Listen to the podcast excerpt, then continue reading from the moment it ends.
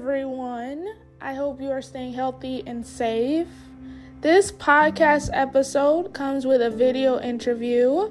If you would like to watch the video interview, you can find the links of the interview in my episode notes. You can watch it either through my YouTube page or my Facebook page called Words of Heart Podcasts. However, you choose to listen to it, I truly hope you enjoy it.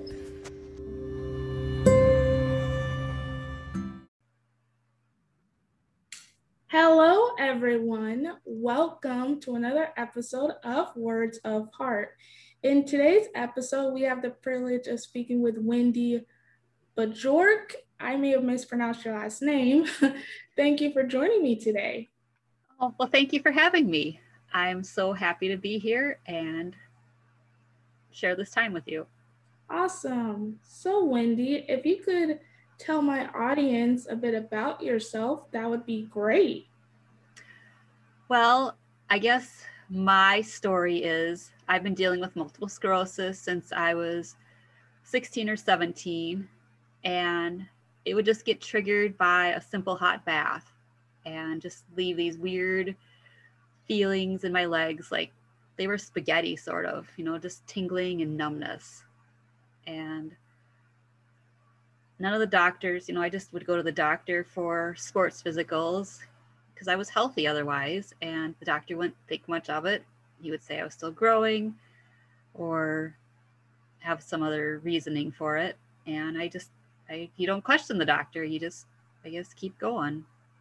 You know, at that age, you're invincible. So nothing possibly could be wrong with you.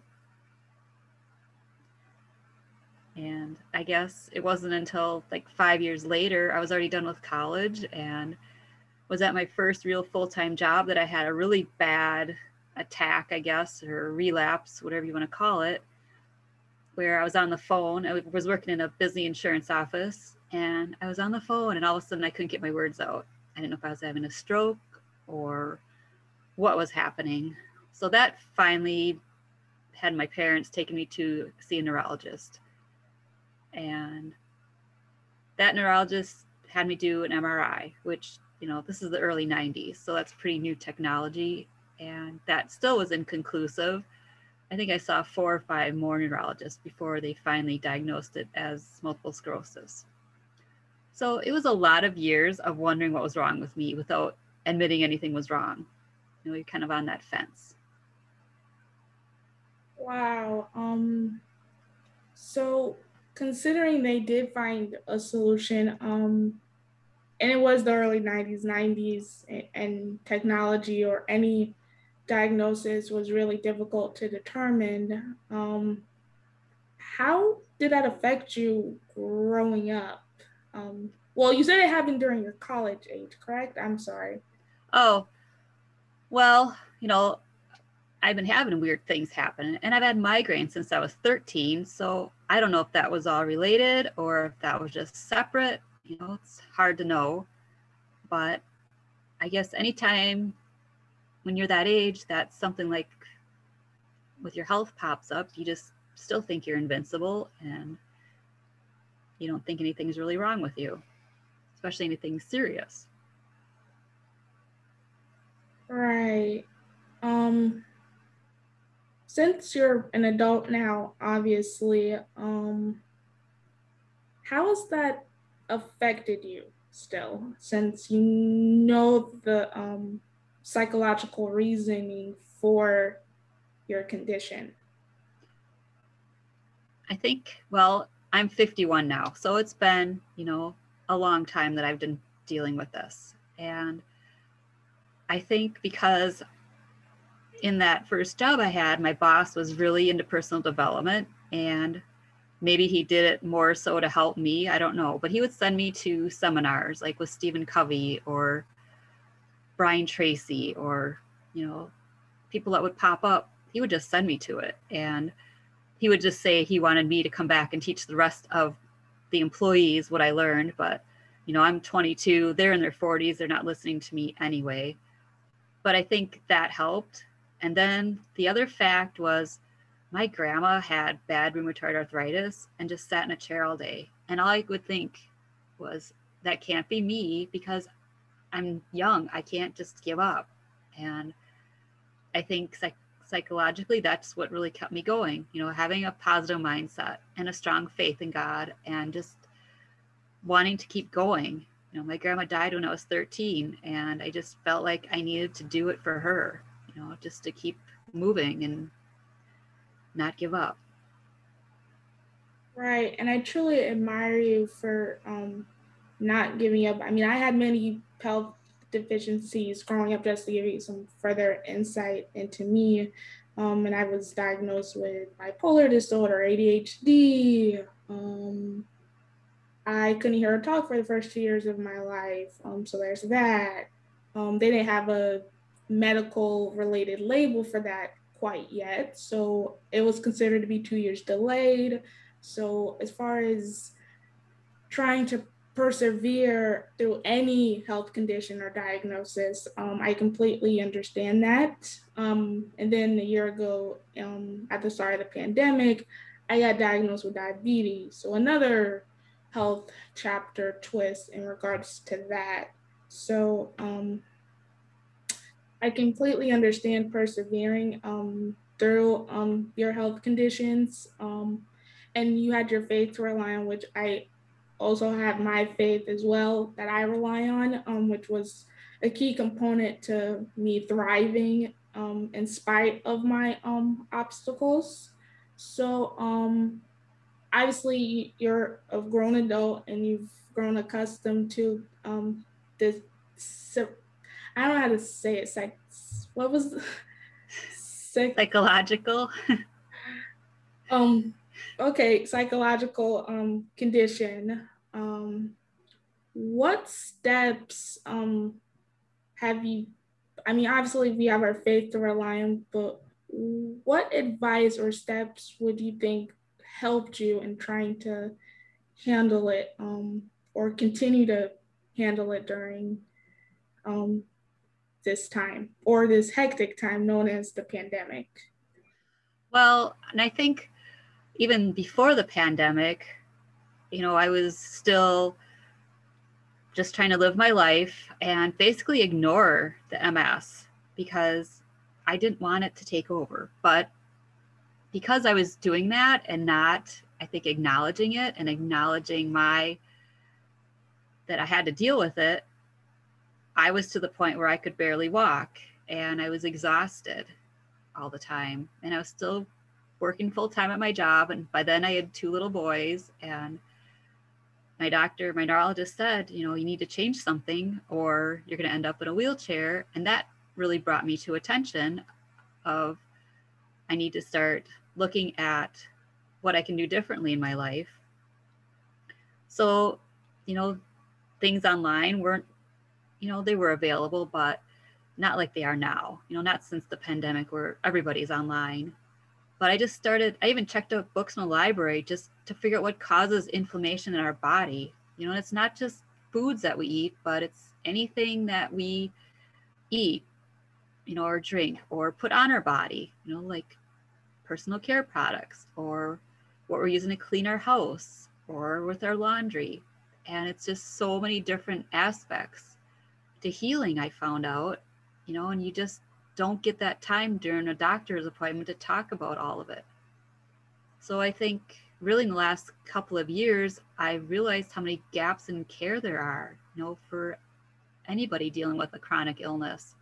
You know, there isn't a time, and the doctors admit it, there isn't time to talk about your relationships, you know, if you're getting help at home or if you have friends to talk to about this because having a support circle that's really important in getting through your day.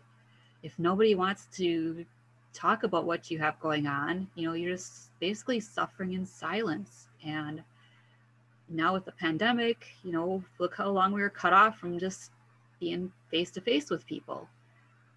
And i guess when i decided to start diving into what causes all these problems with myself there wasn't one person to turn to that said you know, here's some steps you can do to make yourself feel better. And now that I figured it out, you know, with all these different aspects, I just want to be that person to support ladies with MS that are trying to navigate this illness. Because once you're once you have that label, you know, you know you have it for life, but it doesn't have to have you.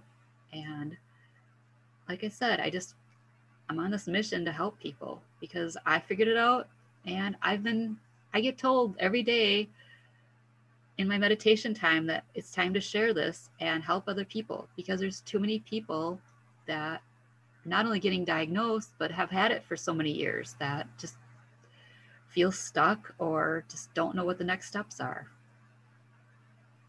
Absolutely. And I truly admire you for willing to help others in similar faiths and similar health conditions as well. Because, um, and just to give you a little bit of insight into me, um, when I was diagnosed with diabetes, um, at the time, I had no knowledge of it being on either sides of my family until five or eight months later. By then, I, I had already grown accustomed to it and figured out a way to handle it. Um, but I had no idea about diabetes, how it worked. The only person um, that had any experience with it was my best friend Xandra, who, um, well, I well at the time when I found out was diabetic for three years. Um, well, okay, so it would be more like four years. She's been diabetic for four years or so now. Um, it was three years when um, I ended up getting diagnosed. So she was a real rock and cheerleader as far as helping me understand this new um, transition in my life. And keeping in mind, this was in the middle of the unfortunate time to have a virus because 2020 was supposed to be a rock star year for everyone, a new decade, and then bam, a virus comes. So to have to undergo any type of health change during this virus that can potentially kill you is very, very terrifying. Mm-hmm. It definitely terrified me even more than everybody else because the survival rating for my health condition was a lot lower than everybody else. And I'm sure you as well. Um, anyone with any health condition, um, their chances were very, very um, short. But um, just like you were mentioning a few seconds ago, you want to help others in the same predicament um, who are stuck and don't understand it and are confused and just want to help them get through this fa- new phase in their life a little easier. And the, in my case, my best friend was a huge component to helping me understand this particular phase in my life as well. Um, and it's sort of symbiotic and ironic because we our, our friendship like started in the church. We grew up together. And then we just so happened to be diabetic in our 20s so um the whole our whole friendship was really destined from the beginning. So um she's been a real component to helping me be diabetic. And so far i've survived being diabetic for a whole year in the midst of a global pandemic. Um, i got my second vaccine today. So um, just trying to keep the world spinning with positivity and help others um, who are going through this unfortunate time, just like you're trying to help others as well. Yeah, that's awesome that you have her by your side. And I mean, just being on social media and seeing the people that don't have that support. I write for the, NM, the National MS Society, and I was working on an article about people that don't have like a partner or family that supports them. And the editor didn't realize that it was a big problem. You know, I just have been noticing it online, but I put a survey in four different MS groups and I have hundreds of responses. You know, a lot of them have lots of support, and a lot of them, their spouse or partner has left them because they can't deal with their chronic illness. You know, that's just heartbreaking. So, you know, having someone by your side, I think, to talk to, like, you know, I mean, if you don't have anybody, you're alone. And that takes so many years off your system, off your body. It's like smoking a pack of cigarettes a day. You know, that's how much stress it puts on your body. So that's really a huge part of just, I think, being human is just having connections. Absolutely. And um, because of the season we're in, um, connections are really limited. Um, so technology is a real treasure in this case, but you can't hug a computer screen. That's the um, sad, hard, cold, hard, cold truth um, in regards to that. So hopefully, um, this pause on the world will unpause and we get things to the way they are supposed to be in due time. I agree. We've probably all learned a lot of lessons, you know, a lot about ourselves and maybe some of the people in our life. So I think, you know, just looking back over the last year, you know, you know who, who you can rely on and who your support circle is. And maybe it's time to add some new people, you know, just time for adding new friends. And I think, like you said, we need to hopefully we can unpause what's been holding us back. Absolutely. So I do have that icebreaker question for you. I don't know if I'm gonna be able to stump you. Many people enjoy this question. It's probably the only signature staple to any of my episodes, but we shall see. If you could have any superpower that's not flying or teleporting, many people pick teleporting when I say they can't pick flying, but it's the exact same thing. So I have to take that option away now. If you could have any superpower that's not flying or teleporting, what would it be? Well, I used to say when my boys were little that I wanted arms like Mrs. Incredible, so then I could just grab them both at the same time. so, and I think even now, I mean, they're teenagers now and they're taller than me. So I think that would still be a fun superpower to have. uh, I love that movie. It's awesome.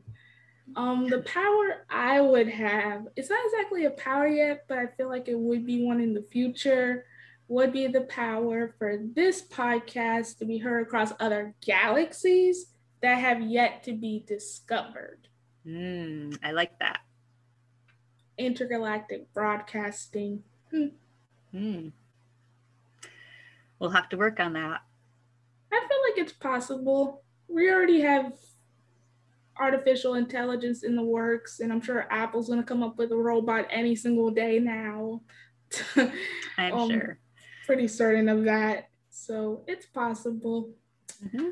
Well, Wendy, um, we can keep talking about the future and all this infamous possibilities that behold us in the years to come, but we're at the end of this awesome conversation. Do you have any social plugins for my audience, how they can get in contact you? Give us the inside scoop to how to get in touch with you. Sure. My website is it's hearts, so it's H E A R T S of wellness.com. And there I have my free ebooks and I upload my podcast there that I appear on. And I have a journal to download. So it's kind of just like a site to store all my projects, is what I call it. And then I also have my framework there if you're interested in applying to work with me, where I just walk with you on your journey and see where I can help you. And you know, if you just want to talk to me on a quick call, it's my calendar link is wendybjork.com. So that's Wendy, W E N D Y, and then B J O R K.com. And then that'll get you right to my calendar and we can chat. So I appreciate you having me on today. And I think we are going galactic. Absolutely. Um, yes, thank you for joining me today, Wendy. This was a wonderful conversation, and I had no idea of that particular um, MSS. Um, I had no idea about it until you divulged it to me. So I find it's definitely going to be very impactful to my audience, just as it was impactful for me. Awesome. Well, thank you again for having me. I appreciate it. No problem. To all my listeners, stay healthy, stay safe, and until next time, bye. Hello, everyone. It is your Heart Warrior Dion here. I hope you enjoyed the latest episode of Words of Heart. If you liked this episode and would like to leave a rating slash review, please do not hesitate to do so. You can leave the review slash rating on Apple Podcasts or Podchaser. In addition, if you would like to let me know right away your thoughts on this episode, you are also welcome to leave a voice message right here on the Anchor app. I hope you enjoyed this episode and have a wonderful day.